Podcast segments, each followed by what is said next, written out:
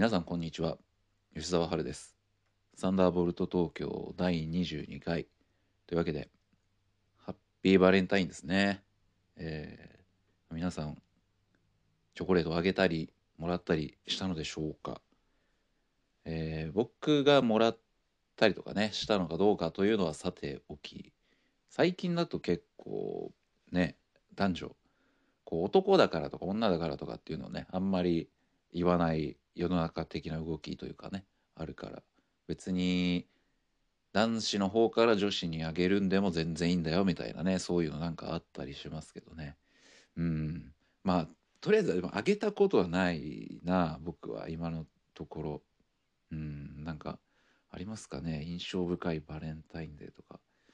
そうでまあそうですねだんだんやっぱこうあんまこういうこと言いたくないですけど年齢を重ねるにつれてこう印象深いバレンタインみたいのはねなんか減ってきてるなっていう気はしますね。うん、なんか全然意識してなかったけどなんかだし向こうがこう自分のこと好きだなんて想像だにしてもなかったけどそんな子から急にバレンタインデーに告白されるとかねあったなでも漫画みたいだなと思ったけど全然でも自分はその子のことそういう感じで見てなかったからその後当時のバイト先のね子からなんかアジカンとアジカンとなんだっけなあのえっとボーカルの方が亡くなっちゃったあのあのど忘れしちゃった。あのモテキの歌歌ってた。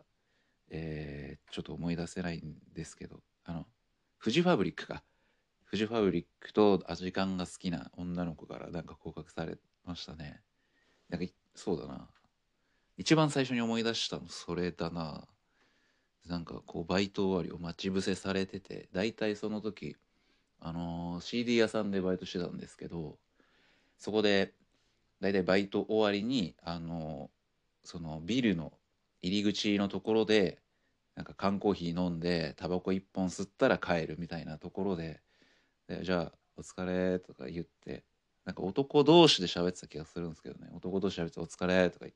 て歩き出したらなんか向こうの方からダダダダダって走ってきてなんだなんだと思ったら「あこれこれもらってください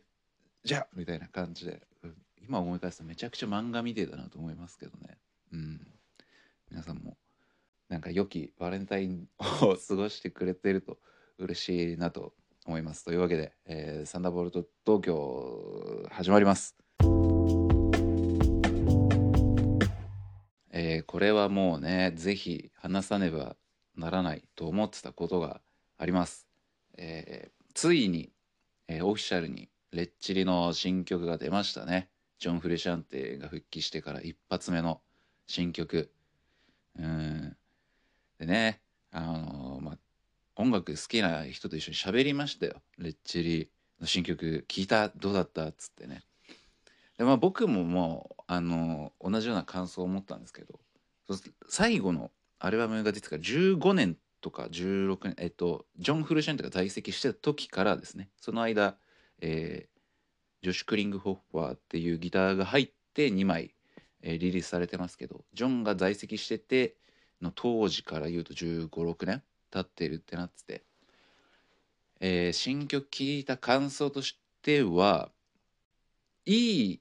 意味でも悪い意味でも変わってないなというか15年前のだから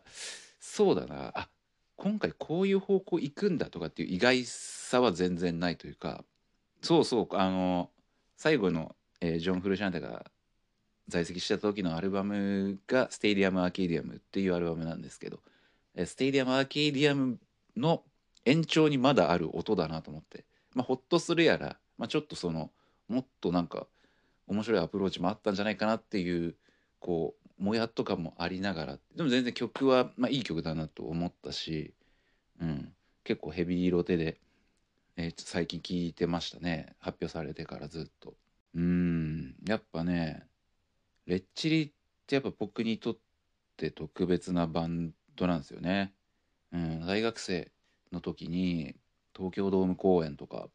見に行ったりしたしそうやっぱ思い出がありすぎるんですよやっぱレッチリっていうとでそれで翌日あの大学のね軽音サークルにいたんですけど顔出したらもうねみんなレッチリのライブ見に行ってるからみんな昨日物販で売ってた T シャツ着てるんですよね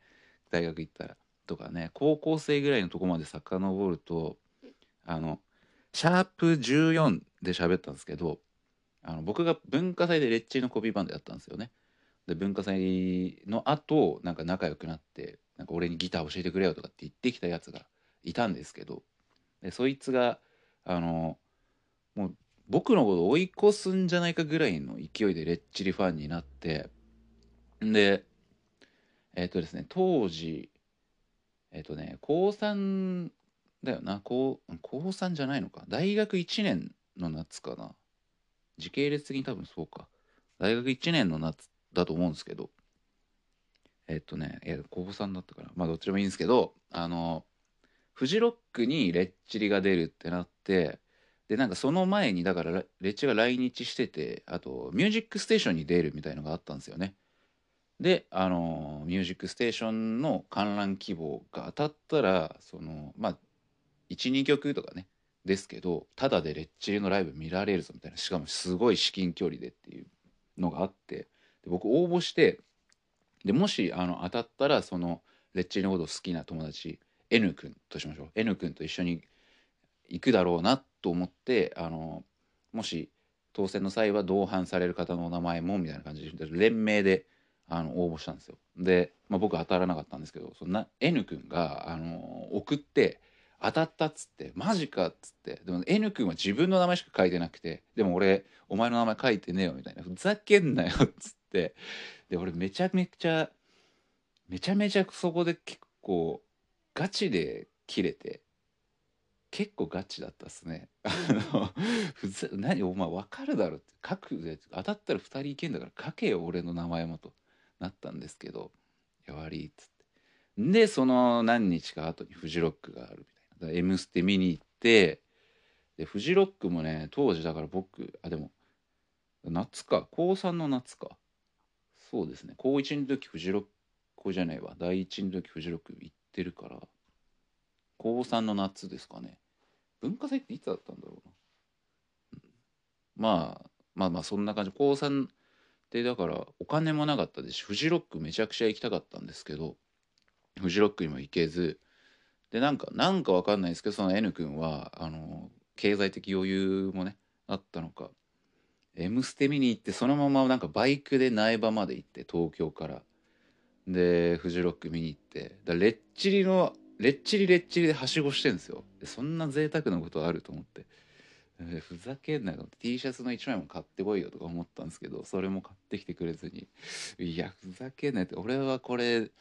多分その観覧希望に応募して俺の名前を書いてくれなかったっていうことに関してはなんか多分死ぬまで恨み事言ってる気がしますね。うん。とかね。そんなのもありましたね。そう。まあ、そんな当時在籍してたね。ジョン・クレシャンテが復帰してっていう。なんかねやっぱ見た目とか弾き方とかもまあ当然っちゃ当然なのかもしれないですけど変わってないですしなんかロン毛のなんかねネルシャツみたいの着てとかっていう格好も当時のまんまだなと思うしただその音楽好きのね人と一緒にその「ブラックサマー」っていう曲が出たんですけど「ブラックサマーどうだった?」みたいな話になった時若干ジョンのギターのポジション上がってるよねみたいな話になってああ確かになと思ってジョン結構なんか結構弾きづらい位置まで低い位置でギター構えて弾くようなタイプだったんですけどあ確かにジョンのギターの位置ちょっと上がってんなと思って最近ジョンがそ、まあ、ソロでレッチェリやめてから音楽活動はしてたはしてたと思うんですけどちゃんとこう追ってなかったっていうかまあどっちかっていうとこうなんかテクノとかアンビエントとかあんまりこうなんていうんですかねポップさのない音楽をやってたっぽいからあんまり、ジョンのソロはソロで結構聴いて昔なんか6ヶ月連続で毎月アルバム出すとかやってたりしたんですけどそれぐらいの頃はね結構ロックテイストのあの作品とかあとまあ歌物ギターの弾き語りっぽいやつとかが多かったんですけど最近はもう本当どっちかというとアート志向の音楽に行っちゃっててあんまりねその僕の好きな感じじゃないなってなってて、うん、いくらジョン・フルシャンテといえどもって感じでこうどんなのやってんのかなってこう触りだけ聞いてああなるほどねっつってもうそれ以降は聞かないみたいな感じだったんですけど。うん。でレッチリ戻ってきてでもうほんとね僕がめちゃくちゃ好きだった頃ともう同じような、うん、感じをやっててそれでもなうんそれでもだもうレッチリのメンバーも50とか50半ばとかになってるんだと思うと時間経つの早いなって感じですよね。なんかやっぱだからレそのジョンが1個前えっ、ー、と今復帰する前の Stadium Arcadium とか By the Way とかその辺を聞いてた時ってレッチリのことなんか中堅バンドぐらいに思ってましたもんね。うんなんかこうだそれこそ今のレッチリみたいな50歳とか60歳とかぐらいのバンドがもっと上にいてそれこそローリング・ストーンズとか現役でやってるし、まあ、レッチリって90年代以降のバンドって考えるとまあ中堅ぐらいかなと思ってたけどやっぱもう中堅っていうかもう立派に大御所になっちゃってますからね時間経つのはマジで早い。けど自分がなんかこうその相応に年を重ねていってるっていうのはすごく受け入れが受け入れがたいっていうか全然意識してないなっていうそんな時間経ったら今気づいたよぐらいの感じなんですけどね。うん、まあ、とにかくねレッチリのアルバムが4月に出るってことで。うん多分だからあなんかちょっと聞きたかったやつと違うなとかっていう感じにはならないなと思うんですよね。多分。結構やっぱジョン・フルシャンって武士だなと思ったし泣きメロとなんかこうアッパーなところとちょうどよく混ざったアルバムを作ってくれるんじゃないかなと思っております。